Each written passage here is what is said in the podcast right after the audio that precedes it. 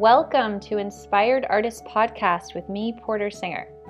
I am speaking with John Simpkins today. John Simpkins is an American artist from Napa, California. He studied at the art studio at the University of California, Davis. Incidentally, that's where my brother went to school. Prior to breaking out with his own distinctive style of painting, John was mentored by California artist Earl Thollander. So much of what John talked about had to do with coming back into our center and expressing our art form through our heart and the power of our communication when it comes from a heartfelt place. So, before we get into this, I just want to read one sentence from a blog that I came across that he wrote that I thought was really cute and kind of showcases his his sweet personality. So, he writes, first, my trip to Tibet in 2003. While hiking to the high overlook at Lama Lazzo, elevation 14,800 feet, I asked the sky, the cosmos, if ever there is a place like this, but closer to Costco, please, I would like to live there someday. All right, here we go. Welcome. Thanks for thanks for agreeing to do this. Wow, thank you. Thanks, Porter. This is awesome. I don't see very many people. I'm kind of in isolation up here. yeah, well, I, I feel like a lot of people could relate to that. Um, so the way that I found your artwork was my mom shared your virtual exhibit, um, which was a perfectly what 2020 to 22 concept. um, yeah. And and it was just so beautiful. So I asked you if you wanted to come on this, and um, you agreed. So thank you.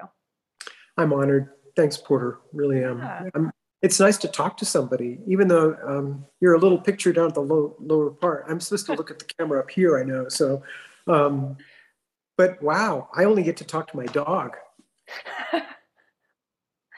well, that must be fairly one sided, unless you have a magical dog. He's pretty magical. so, what, um, what was the the original concept, I suppose, for this exhibit, did you make it for this era or was it supposed to be something different and it got transformed? It was, I think, transformed, you know, due to these times. I painted for 10 years out at the old Andrews School in the Alvord Desert. And those paintings, most of the paintings in that exhibition were from that period. And and then as as it the last piece, during the last piece, that's when COVID came.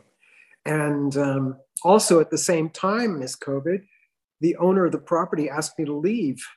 And so I had to move. I didn't know where to go. Related or, or not related? Pardon? Oh, I'm just wondering if that was related to the lockdowns or whether that was just a fluke. I think it was a fluke. I don't think it was related to the lockdowns. But uh, I had all these paintings, and I'd hoped to exhibit them, have them exhibited ideally in a museum format, which is large, because I painted these very large paintings, like the one behind me. You can see how big that is. Um, so I had to move, and I had to take the paintings with me, and uh, and that's what happened. Um, I decided to put them in a virtual exhibition so that everyone could see them online. And uh, I didn't know anything about that, but I did some research and through um, a company called uh, Iconospace and Kunstmatrix, those two work in tandem and they were very helpful. And I just, uh, my friend David Manley helped me with some of the parts that I couldn't understand. And we got it up. We got it up and uh, I launched it on um, Christmas Eve. Of last year? Of this year. Uh, yeah, last year. Yes, it would be last year. That's okay, correct. Yeah, yeah. So it's up, been up for like a little over a month. Like a About month a month, yeah. now. Yeah, yeah. Cool. Yeah. Well, congratulations. Thank you. It, it's interesting for me because you know as a musician our space has been digitized for a while now you know and i feel like the art well the artist space is definitely getting digitized i guess in like the blocks the blockchain you know nfts and stuff i'm not sure if you're into that but that's a cool right. market for artists now. Um, mm-hmm. But in terms of like the actual experience of seeing artwork, I haven't seen much or been exposed to much. Maybe it exists and I'm just not aware of it in term like as a you know virtual exhibit type idea. So it was it was new to me, and now I'm seeing more of it myself. And just uh, just in the past month or two, you know, just of working on this, I've seen more artists doing this. So it may be a timely thing you know where some of the galleries are closing down and it's it's challenging. A lot of my artist friends are having a hard time you know as a visual artist it's it's it's a very challenging time i feel. Mm-hmm. um, i've been painting all my life. I've been painting for over 50 years and um, you know making my living as a as a painter. And um, I've been through some rough times, but this is this is a challenge. I it is uh, it's a yeah. challenge, Porter. Yeah. Yeah. Well, and seeing all these small these small businesses like the art galleries, for example, just that's that's really hard. You know, theaters, just you know, I it I hope that there is a rebuilding phase in all of this because me too. Yeah. It's not yeah. We can't do without physical places to congregate and experience art. I no, and uh, you know the thing I'm not really uh, all that familiar with this term called NFT, but I I as my understanding is that it's like a digital um, image that one can purchase. Is that correct? Something mm-hmm. like that? Yeah, yeah. But I wonder, I mean, it it's like, well, it's like this. Okay, you and I haven't met before, but we're having a conversation here. I can see you on my iPad down there, which is great to see you. And you can see me. And it kind of works, you know, but you don't you, there's a difference in the feel um, looking at a painting online or going to a museum or a gallery and having that experience. Do you feel, do you agree with me on that? Oh, yeah, absolutely. Of course. Very different. So I think, I don't know what I think. Maybe there's room for everything, but I, I as an old, I'm getting older. Um, I kind of like the personal touch, the ability to go up close to a painting and and look deeply and then back away. And the um, the virtual is useful. Like in this case for me, to have all these big paintings, you know, how was I going to show them when everything's locked down?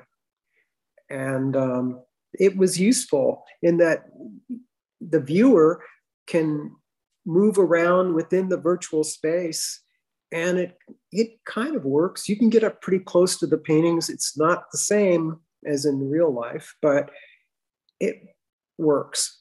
You know, in this time, I think it's beneficial. Mm-hmm. Yeah, there's there's not just the physical being in front of the painting missing too, but that social experience of viewing it with others, kind of hearing what other people are saying. Yeah. Um, experiencing how they're feeling it maybe too if that's something that you know you absolutely. Yeah. Absolutely. Those are marvelous moments. You know when i've traveled and i've gone to some of the great museums and you're seeing a piece with with a friend and then you you know you're experiencing it and maybe you go and have a, a have tea or coffee or something and discuss it later. It's a wonderful um, experience to share with a friend. Um, so this um, virtual is a new it's a new world for me. Yeah. for many, I think you know. Um, we can do it though, you know. or We can still see paintings together and talk about them. It's yeah, people have been very creative with with their use of technology. But to your point about NFTs, I certainly don't see that replacing physical art. You know, that's if anything, I think the NFT space is more going to complement the physical art Hmm. experience, you know, in kind of the way that like your ability to print art has has done, right? Like Okay. it doesn't stop you from painting, but it makes it so that you can sell it to more people perhaps. And the NFT is sort of the opposite because you're going to just be doing one version as opposed to like a, you know, hundreds and you could actually probably sell it for you might be, I don't know, a lot of people are selling it for a lot more than they would a painting. So it's interesting and it's kind of um, really nebulous how you're able to do it. Like I have not figured out a way that makes it interesting to me, but there is definitely room there. Like like the ability, for example, if you sold somebody an NFT painting of yours for them to ask you questions, like that might be part of their purchase or, you know, just, you know, have have a Zoom tea tea call with with John Simpkins. you know, that sort of thing. Wow. It's really open ended. It's so it's so new. It's so different. You know, Yeah. I was like, wow, really? Okay. Um, I don't want to be. I don't, I'm turning into a dinosaur. I mean, slowly, you know that, but I don't really want. I want to try to keep going with things. You know, stay in connection. So this is really new. The NFT. I didn't even. I hadn't heard the term until about what a couple of months ago. Someone said something like, "Oh, you should do an NFT," and I'm like, "What? What's that?" You know. So I don't know. I know. It's- Yeah, somebody sent me an article, and it it it took me a while to wrap my my brain around it. Really? Okay. So it's it's it's pretty fresh, I guess. It's pretty new. Yeah, yeah, it is. It's pretty new, and like I said, the way that people are going to use it is really unclear. Like, is it just a visual image? Is it just a video? Is it a video of something and a vis- and a and an image, but also like a ticket to a live event? Is it, you know, is it like a, a surrogate for, uh, I don't know, a real life encounter or a VIP experience or I don't, or like a something physical that you get in the mail because you bought the NFT. Like the way you can use it is so unbounded that it, it's too many choices for me. Honestly, I think that's what it is. Yeah. So it's just it seems like it's formulating in time as more I mean so it's so new that maybe it's it has to become what it's going to become. You know, that maybe right now there are too many choices, like you're saying, too many options. And maybe that will evolve. Yeah. I I mean, people are still using it to great effect. I have a problem with too many choices. That's my personal thing. um, but let's. I want to talk about about your actual art. let's let's do that um, because it is so so beautiful. And unfortunately, I haven't seen it in person. But you know, from what I've seen online, um, it's. It, can you like? Let's just start with how did you how did you start how did why did you want to paint or what what made you want to paint Wow, you know, my memories, um, I remember first memories, I think, um, playing with mud and drawing in the mud. And actually, I got in big trouble a lot of the times because uh, one story is my my father was a builder in Napa Valley. I, I was born and raised in Napa Valley, California. Um, my father was a builder and when i was born my mom and dad moved to a brand new house that he had built and he had built a, a new fence around a beautiful redwood fence and he had had it stained a certain color that i didn't particularly like. And i mean i was just a little very small you know kid. I don't know three four years old. I don't know how old i was. And i decided i discovered that if I mixed up mud and wiped it on his fence, that when the mud dried, it blended in with the terrain, with the landscape. And so I took a lot of time. I was busy. My mom was busy, so she didn't notice, and my father was off working, so he wasn't there. So I was able to paint this fence with mud. And then he came home, and oh boy, um, I got in big trouble for that. But I thought, and as usual, it's like, well, why? Because I made it look better. why, why am I in trouble? So those are some of the early things. I used to use crayons, melt them on a light bulb in my closet, and then wipe the melted wax onto the wall. I got in trouble for that too. Wow. That's really that thing that you said about not liking the color of the fence, though. That's like a light bulb in my head because I don't ever remember as a child thinking that anything could be different than it was that you know color wise it was like that's just that's the way i don't know that didn't even occur to me. That's really interesting that you actually felt like you wanted to redecorate as a child. That's cool. Um, i gotten like i said i got in a lot of trouble as a little kid and i was always perplexed at why the adults were upset with me. I couldn't and now here i am i haven't changed a whole lot. I've just gotten older. I still probably I think a lot of adults still don't understand what I'm doing, you know, mm-hmm. uh, perhaps, I'm not sure. Um, but yeah, I've, I've been making images as, as long as I can remember. And um, did at some and, point they, oh, sorry. Go ahead. Did, I'm just wondering at some point, did your parents realize this was like an artistic thing and provide you with materials or? They, my mother was encouraging and i think my father to you know to the extent that he could be but he wanted me to follow his footsteps. He wanted me to become a building contractor in napa valley. And it it just it just wasn't a good it wasn't working. Um, i mean i'd hit my he'd take me out onto this job site and say, okay, son, I want you to work with these guys today and just, you know, we're going to nail these things up and just take a hammer and just go in there and work with these guys today. And so I go over and the first thing I do is I hit my finger with the hammer. and I can't work anymore. and it embarrassed, I'm sure it embarrassed him. He didn't know. Poor dad. Um, the turning point was um, I met a man named Earl Thollander. Earl Thollander, an illustrator, painter, great artist, and he was offering a figure drawing class.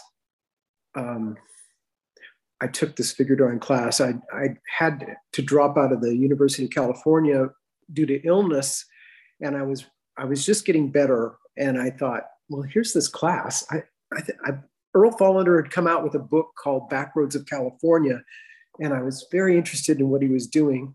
I went, I took the class. I was blown away by his talent and his his vision, and all I wanted to do was learn from him. And I finally got enough gumption to ask him, and he said, "Sure, just come on," you know. So for the next, the, uh, the following 10, eight to 10 years, I followed him around and learned to draw. He met with my father one time and he told my father that I had a lot of talent and that I could make it as an artist. And that was the turning point. When Earl Thollander told my father that, that's when my father decided that I could be an artist and make it. So, so he, he gave him a surety that you would be safe. He did. He did do that. Um, yeah, that was a, an incredible time for me. Um, meeting Earl Thollander, becoming kind of an honorary member of the family, um, which I still am. And that's one of the richest times of my life. It truly is. I, I'm so thankful and so fortunate for that experience. That's really cool. Yeah.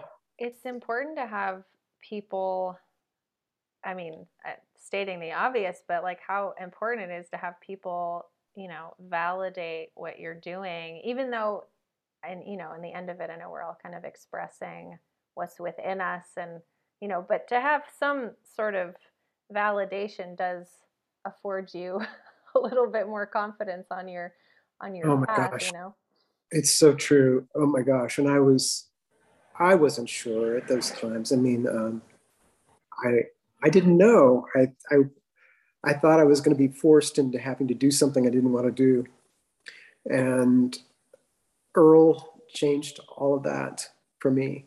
And I mean, there was so many aspects of traveling to Europe with with Earl and his wife Janet and others.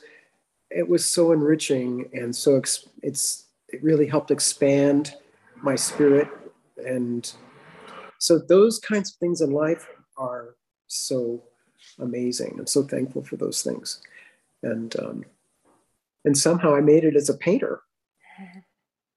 it also sounds like he introduced you kind of to a whole a whole social scene around the artwork too. Indeed. Yeah. Yeah. Yeah, it was amazing to meet um, so many other painters and and to feel that um, encouragement and even respect from others at my age. I mean, I think it was, I think I was 19 or 19 or 20, something like that. So I was pretty young, and to feel that kind of support was really wonderful. And like I, I say, it's I'm so thankful for that because it really helped guide me on this path. Mm-hmm. That you know, here I am now, and um, there's a lot more images to do. I've, I, I want to say something though. I, I know some of my artist friends are having a lot of challenges with with these times. Uh, we did, we uh, alluded to that a little bit earlier, I think, and um, and like for myself as well, this is a very challenging time. But every day I take a walk with my dog. I from this place where I'm in, I have to drive about 12 miles to get to this place to walk with my dog. But every day we do that. And just being in the quiet, in nature, and walking and thinking about all these things that um, tend to bombard us through the media every day, at least for me, I noticed that. It was very helpful to find um, a deeper connection to earth again and I had that when I lived in the Alvord Desert, you know, in the ghost town. It was a very easy connection to the earth. But here, where I moved to, is not not quite as easy. I'm surrounded by buildings and you know asphalt and cement and power lines and things like that. Um, so to take this walk every day is really important, and I I think about my uh, my friends, my artist friends, who were were all trying to find the way through this time, and it's.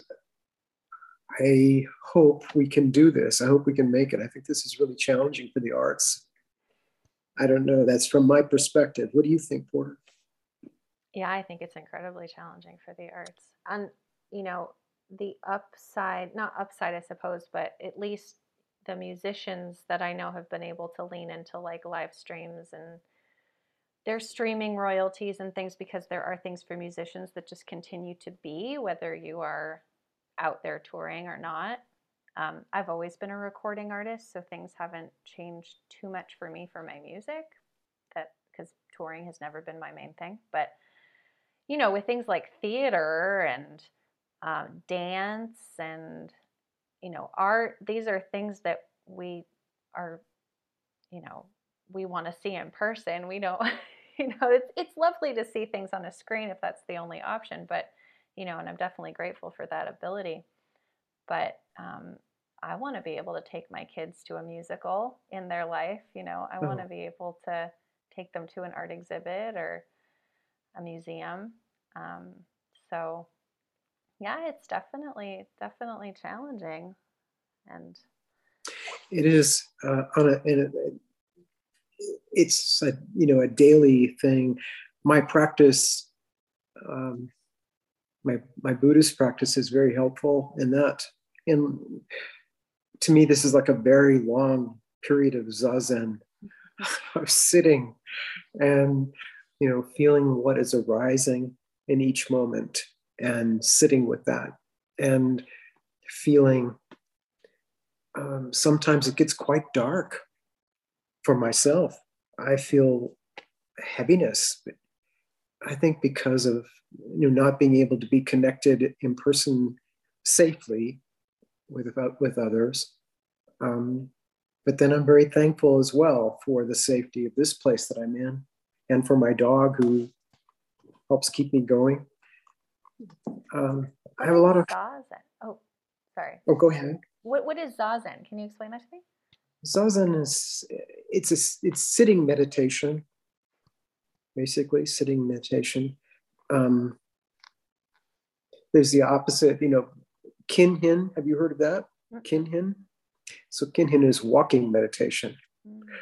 So um, with zazen, you know, often we sit for periods, various time periods, and uh, in some of the longer sits, you're sitting on your cushion and your head begins to go all, all, all over the place, you know?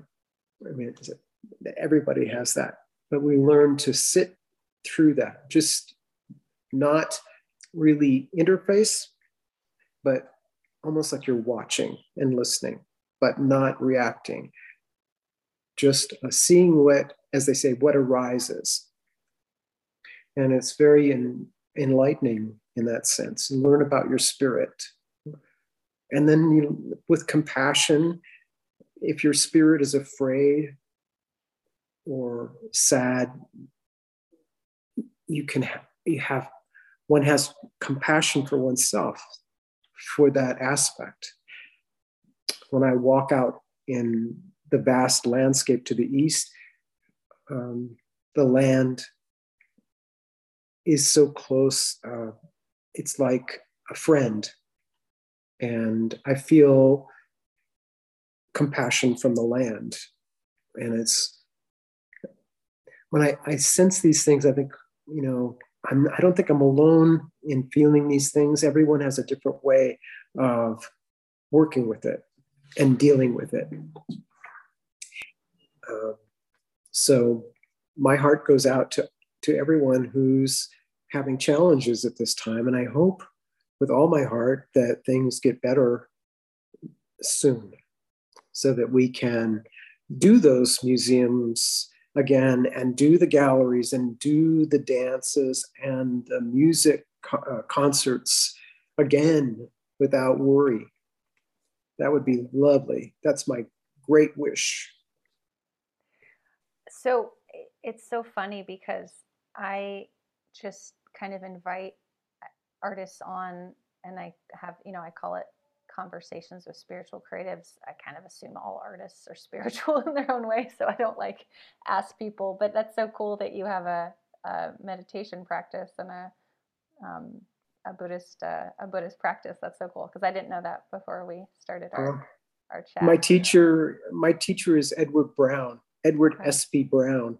Um, you can look him up. He's most amazing uh, being, I think, and a good friend.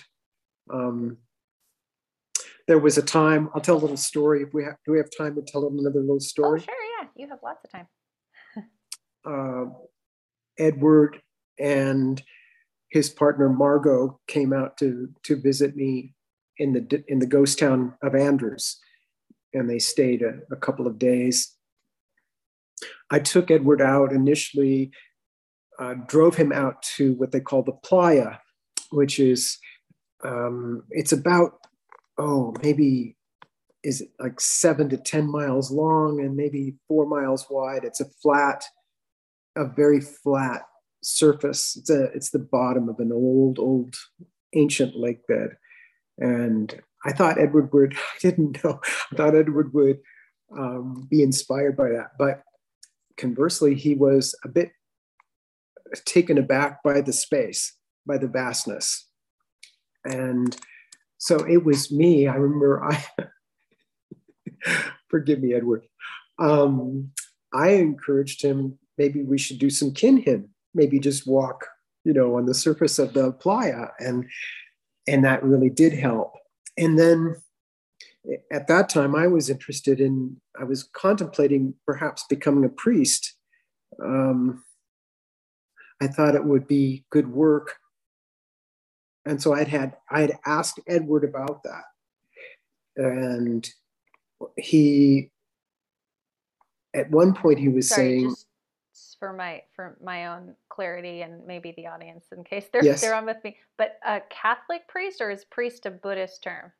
it's Buddhist, a Zen. Okay. Okay. It's a Soto Zen Buddhist priest. gotcha. Okay. Um, uh, San Francisco Zen Center uh, was his affiliation.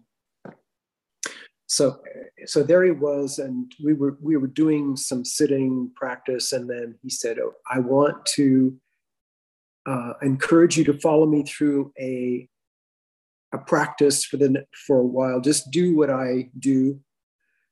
And I'm like, "Sure."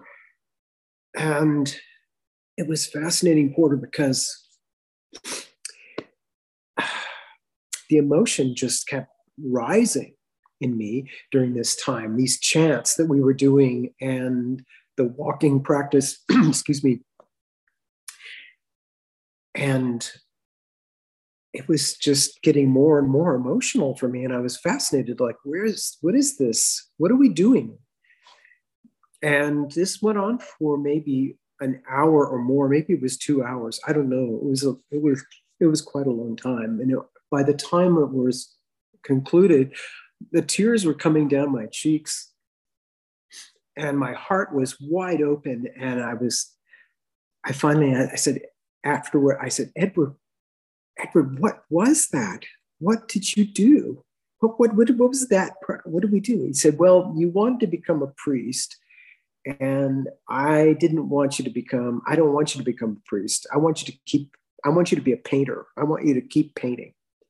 But I took you just this close. I just took you almost there. So I we did some of the practices that you would have done had you been ordained. I just took you close. And I was like, wow, wow, that's powerful.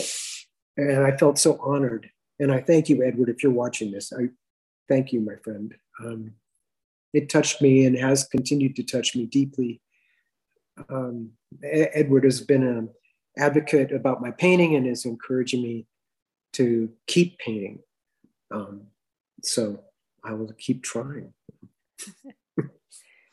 It it's also interesting to me the you know the the Zen Buddhist influence, I guess, because your paintings do seem a little Eastern influenced. Would you say that's fair?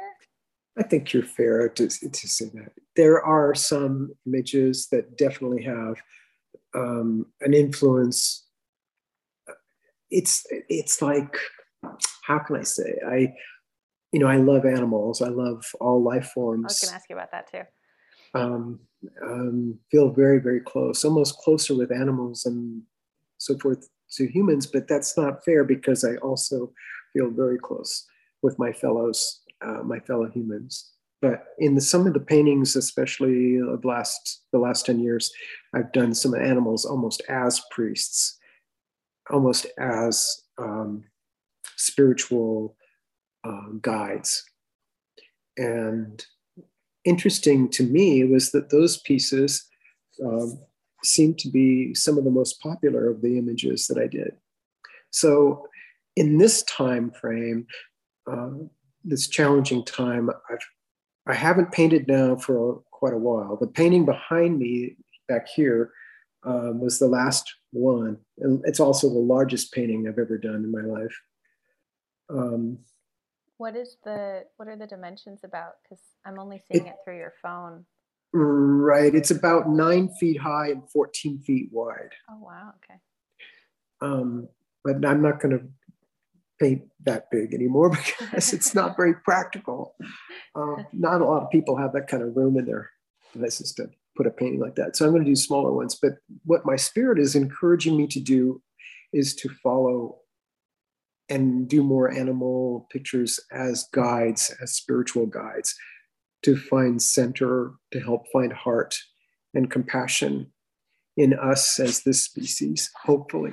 So I've got some ideas for the, you know, to to begin some work on that. I hope it um, manifests, and um, I hope to speak from the heart and encourage others to feel also. I don't know what I'm talking about. Obviously. No, this is this is great, and the the I just love these. I mean, I I do too. They're just the animal paintings are just so cool, especially this mm. One that keeps popping up in my you know when I look away, but polarization, this polar bear, oh, this yeah. it looks like he's wearing a or she's wearing a kimono. They yes. yeah. um, uh-huh. and it's like these beautiful swirling things going on in the background. Um, yeah.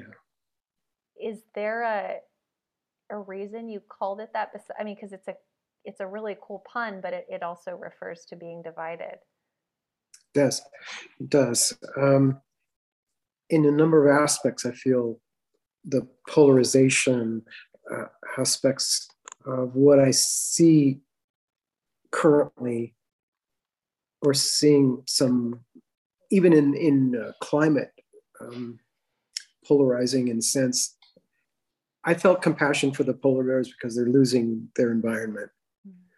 and I felt that is probably likely to happen in the future for a number of species. And even us, eh, as Homo sapiens, I think in the future, many of us will lose our um, home environments as well, especially if the seas rise due to the melting ice caps. Then, of course, those living along the coast are going to have to move inland. So there's a lot of, I feel a lot of compassion for this um, polarization, the painting with the the polar bear as maybe as a teacher. I put him or her in that robe. There was no plan for this, Porter. It, it, I don't like to plan paintings I had. And so that robe just evolved on its own. All those symbols just evolved. And um, I would get a sense about something and then I would do a little research on, on a Google search or something and find a symbol that spoke. And then I would include that in the robe until I filled the whole thing with, the, with those symbols. And they all speak about this time. Um, so those paintings I did in those 10 years, and when I was in the ghost town, in that emptiness, I was feeling, even though I was in the ghost town, I was feeling the energies of others on earth. And I would paint from my spirit, just whatever came out. Sometimes it was concern, sometimes it was um, fear, or even I think there were some times of, you know, just this observing these climactic things that are happening, the fires and the storms growing. And my concern was I had compassion for for us as Homo sapiens, but also all the animals and the others that are going through this as well. And so those paintings I did in those 10 years are expressions of, of those things. And now here they are, you know, there's, um, I think there's like, what, uh, 18 of them or something. And I, I painted them incredibly big, thinking that they would be, you know, ideally seen in a museum format or some sort of a, a large format like that so people could get very close to them and see them together. But it hasn't happened. Right. So that's why the virtual, that's why I did the virtual museum exhibition so that people could see them together and see how big they were. Right. That brings up another really great point about seeing art in context too, because just seeing one of the paintings by themselves is, you know, nice. But to be able to see the whole body of work in one place, that's something you also get from, uh, you know, going to see an exhibit, getting to meet the artist. You know. Yes. Um, when the exhibit happened at the High Desert Museum, That was about um, two years or so ago, uh, maybe. Um, I had never, I, had, I hadn't seen the reactions before to these large paintings, and there were there were quite a few pieces in that exhibit, not the largest ones necessarily, because and also they had it was curated so that it was only animals from the high desert and nothing else. So a lot of them, like the the polar bear, didn't make the cut because there there are no polar bears in the high desert. So things like that didn't make it. But what I saw was, and I went there with my friends for the opening, and I had to do a little bit of a talk thing. But I realized in the next days, the people who were attending the exhibit didn't know who I was. So I was incognito, and I could just mm. I could go up to people who were observing my paintings. They didn't know that I was the one who did them. And um, I was very interested to see many people getting very emotional about the pieces. And sometimes I'd have enough courage to just gently ask them, What is it that you're seeing in this piece that's moving you? And it, it wasn't the same thing each time. And I thought, That's interesting. Um, the emotions coming through, I guess, I don't know how it works, but it showed me that maybe if I paint from the heart and trust that, that maybe I can touch others. And so I don't know. I, I hope to continue with that with smaller pieces because these giant things, like I say, are they're kind of cool in their own way, but they need huge spaces to be seen and it's not practical for most people. Yeah. Um, that's interesting that you uh, mentioned. I was going to ask you about the animals and you started talking, but you mentioned something else and I didn't write it down and now I forgot. Oh well, passing. Maybe it'll come back to me. Um, oh, this, well, no, the symbols is another thing I was going to ask you about, but that wasn't it. But so when you're, when you're inspired to look up symbols, what's your what's your thought process there? What are you looking up? I would just, you know, a lot of it is in, in like intuition. And maybe I would, you know, during the time of the process of that painting, I would wake up and I would think of something and I I would think, I wonder if there's if I Google that, will any anything pop up that could be uh, construed as a, like a symbol form of that feeling or word or whatever. And that's that was kind of the process of it. It's not like I had a whole list of symbols that I wanted to include. It was it, it really happened one one at a time. And many of these things were new to me as well. And now I can't remember what I did. I look at them and people say, Well, what does that mean? And I'm like, I don't know. I don't remember. I think I wrote it down somewhere, but I'm kind of like in the moment, I guess, and I don't. Yeah. That's like I, I can never explain to people why I think the things I think because I'm like, well, I saw something and it was very convincing, but I don't remember the facts about it, so I can't help you out there. Um, yeah, it's just in the moment, right? The stuff that happens. Yeah. Yeah.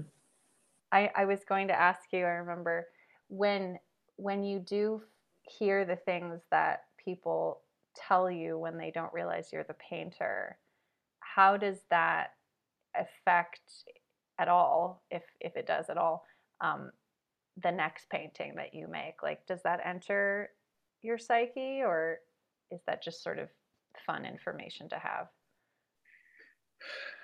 Uh, I think what I learned it's kind of abstract perhaps because like i say it seemed to be almost different for each person like each person was touched in their own way from a certain something in the painting so i think what i gathered from that was that uh, doesn't it sounds easier than it is to do but to, to paint from the heart not too much from the head that's why I don't like to plan anything. I try to I don't know what I'm doing. I really don't. I I often go in, I don't know what's going to happen on the canvas. And sometimes it'll take me on a journey that might last a long time. It might last days, even weeks. Um, and I'm just following kind of an intuitive sense. So, what I gathered from observing emotion from fellow humans about certain imagery was that okay, I think the thing I want to do is continue painting in that way, but not those specific things. Paint using your heart and your spirit, not so much your head. There's a tendency now, I'm aware of it, because financially it's challenging. Um, you know, not having any real sales for about a year, um, the head starts getting involved, I find. Mm-hmm. And it's trying to think like, I know it's going to sell. I think we should do some paintings like these will sell. These will sell. And I think, I don't know about that. You know, I I think I would rather paint from the heart. It may be I don't know if it's more risky. I don't think it's risky. It's just, I don't think you can, I don't know if I can figure out what's going to sell. It's like to touch people, touch their souls and their hearts. That's, that's the kind of work I would like to do. Right. Not so much worry about, I don't like worrying about the sales part, you know. That's but, a very challenging as that's a very challenging aspect for artists in general. It is very challenging, especially now. I, I read something on Facebook. A fellow artist who he's younger, very talented, likes to do wonderful large pieces, but he he was um, took the risk to speak what he's actually feeling right now and realizing that you know some of the galleries have actually closed or they're they're not doing the shows that they had planned, or um, some of the stipends that had been arra- uh, uh, had been arranged for for him in particular for something uh, they decided not to go through with it at this point, so that the funding was wasn't there when he needed it. Um, and I think you know many artists are probably going through this. We're trying to find our way again. How how do we do this? You know, um, this is one of the ways I think, though, Porter, here we are in this Zoom thing. You know, that took us a little while to get this up and running. Um, it wasn't too bad, actually. It was not too was, bad. No, no. Yeah, I was scared there for a while because it was like, oh my gosh, I don't know if I'm going to be able to do this. Um, it's a new time. Nothing in in Buddhism. They uh, the saying is nothing lasts and there's also a, an instruction something to do with you know the amount of attachment you have to something is equates to the amount of suffering you might have so if you're really attached to something and you don't get it or you you really really want something and you don't get it or you lose something that you're very attached to the suffering that you experience might equate to that amount. So the tricky part of the practice is to stay in the present moment. It's so it's so easy to say, you know, it's so hard to do. Um, stay in the present moment. Don't go into the past too much. Right, Don't go right. into the future too much. Try to stay here and be thankful for what you have and keep your heart open. Yeah. Easier said than done sometimes, I find some. Well, absolutely. But yeah, life uh, like this. That's where I like to see if if the work, if the paintings can touch someone. I feel, you know, maybe I feel good as a as an artist. You know, maybe maybe that's how much better could it get for that? Yeah. And if these times are extra challenging as far as income for for my fellow artists, myself, uh, just keeping the believing, practicing, and you know, moment by moment, I think we'll make we'll get there. It's a learning experience for so many of us, I think. But I, I think we can do it. And how do you feel, Porter? Do you, with music, is it that way? And you say, you know, you're not so much into doing concerts, but um, there's all these ways of like making an income as a musician now. Wow, it's got to be tricky as well. All these platforms, uh, how do you do it? You don't. It's not so much about record making anymore, is it? Or cutting, making an album, unless it is it digital? Or how does that well, work? It is about yeah, it's about making a record in, in the sense of making a recording, but I think what you're probably talking about is not like making like a 15 song album or or whatever.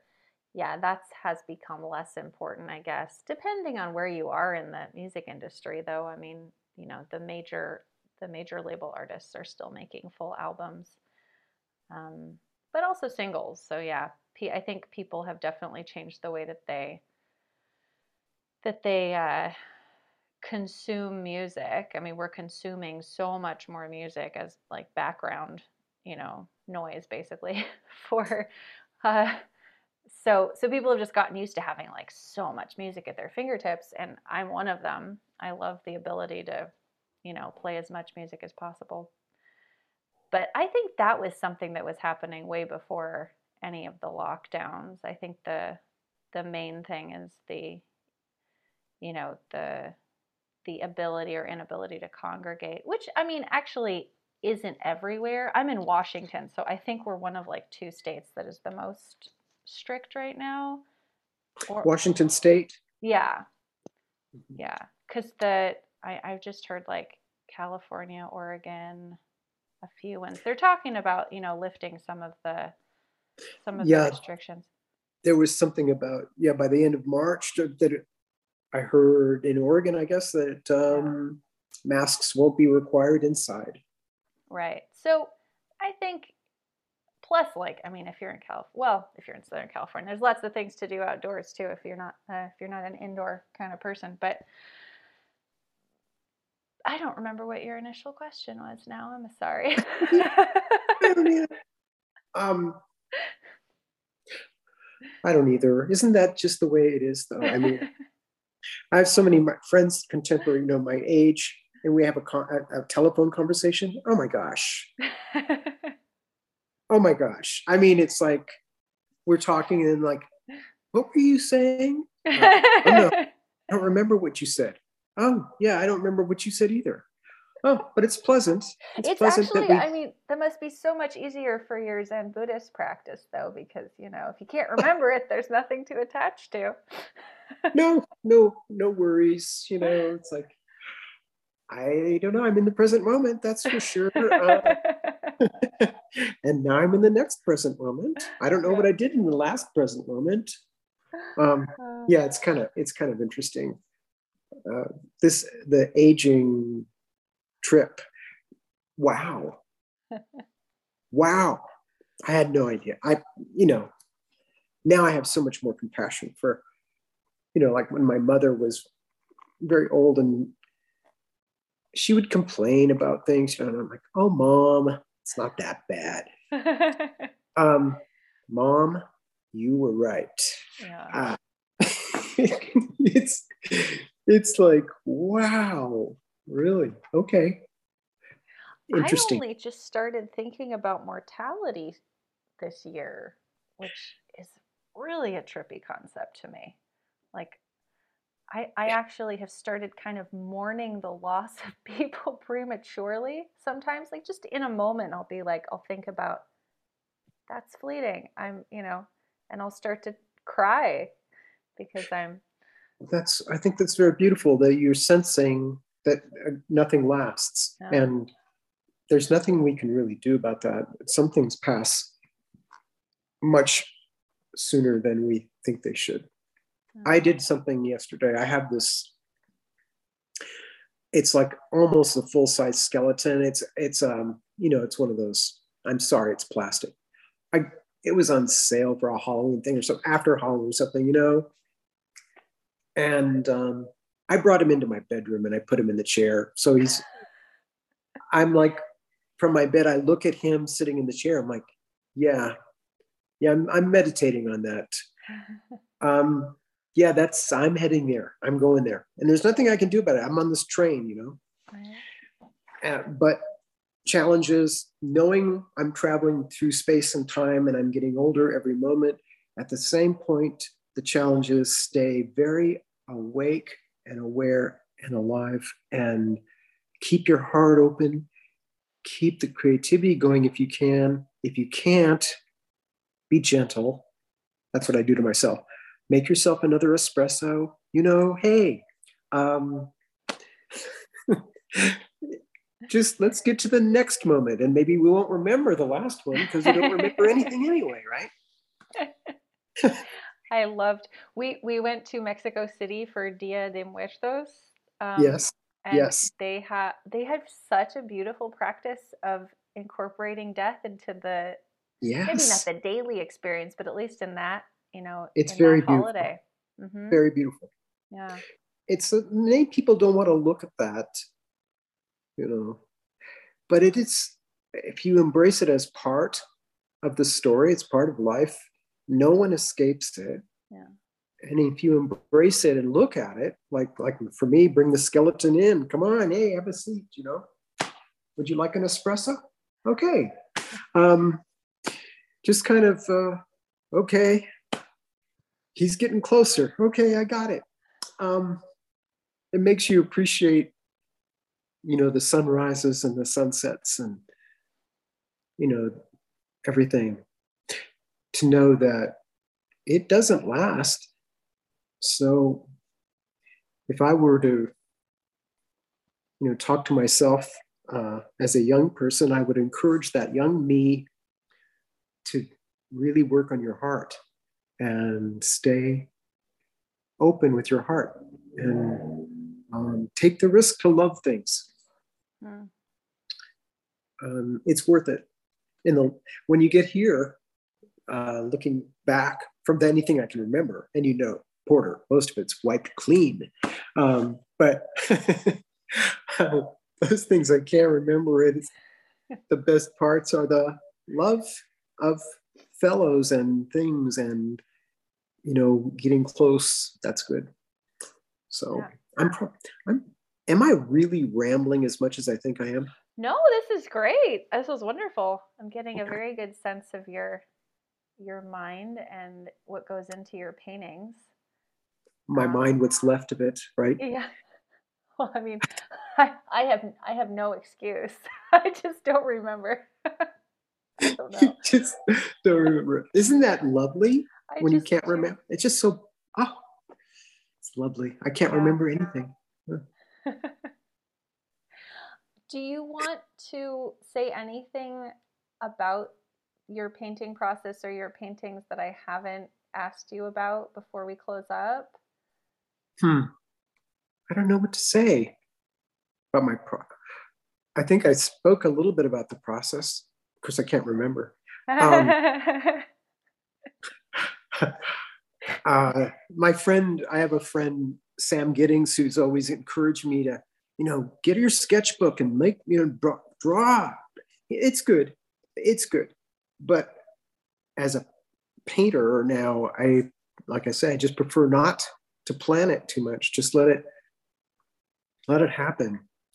But yeah, I like maybe that. that's that's my process. Maybe it kind of um, reminds me of that. Um, was it Michelangelo? It's that like you take the marble and it the marble just wants to become something. You're just taking it's like um you know, it sounds like that's your process with painting. It's like the canvas has you're just sort of figuring out what the canvas is telling you, right?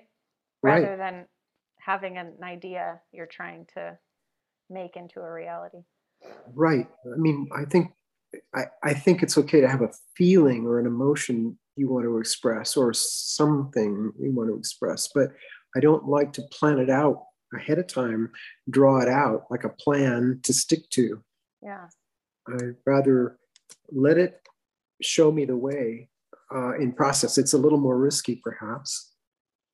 And it's uh, maybe it's successful or not successful, depends on the pieces. But that's what my process has been, uh, at least in the last 10 years. And now, uh, like I say, I'm going to be downsizing to try to uh, make something that's a little more practical for people to collect instead of uh, nine by 14 foot painting, you know, yeah. that won't, won't fit in the house. Is that, or do you do prints of your things or do you sell exclusively paintings?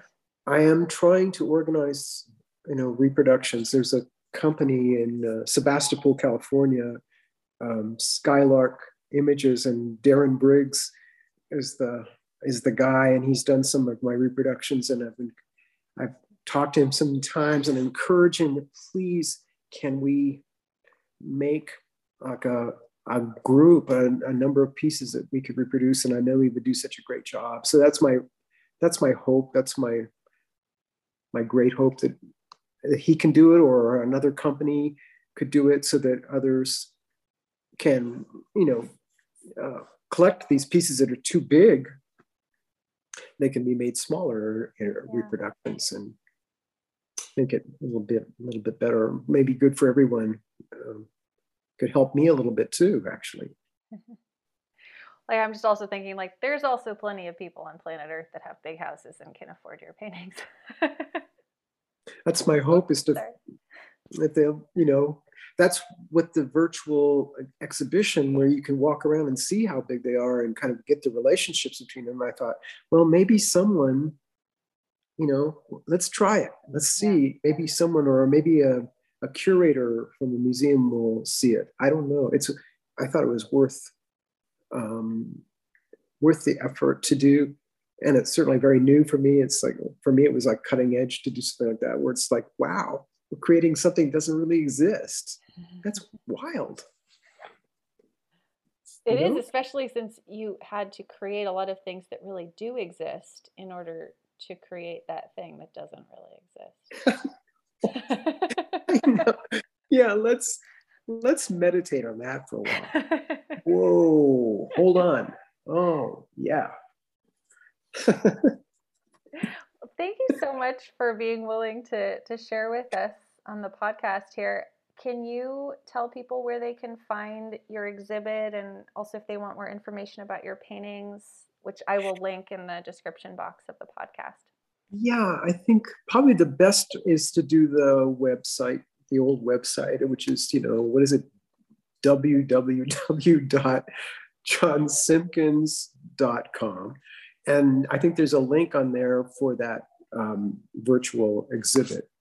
And then if anyone's on Facebook, anybody still wants to go on Facebook, you know, look me up because I'm on there almost every day and I'm always posting stuff. And it's that's kind of my way of communicating with everybody. Yeah, thank you so much for for doing this, and uh, we'll see y'all in the next episode.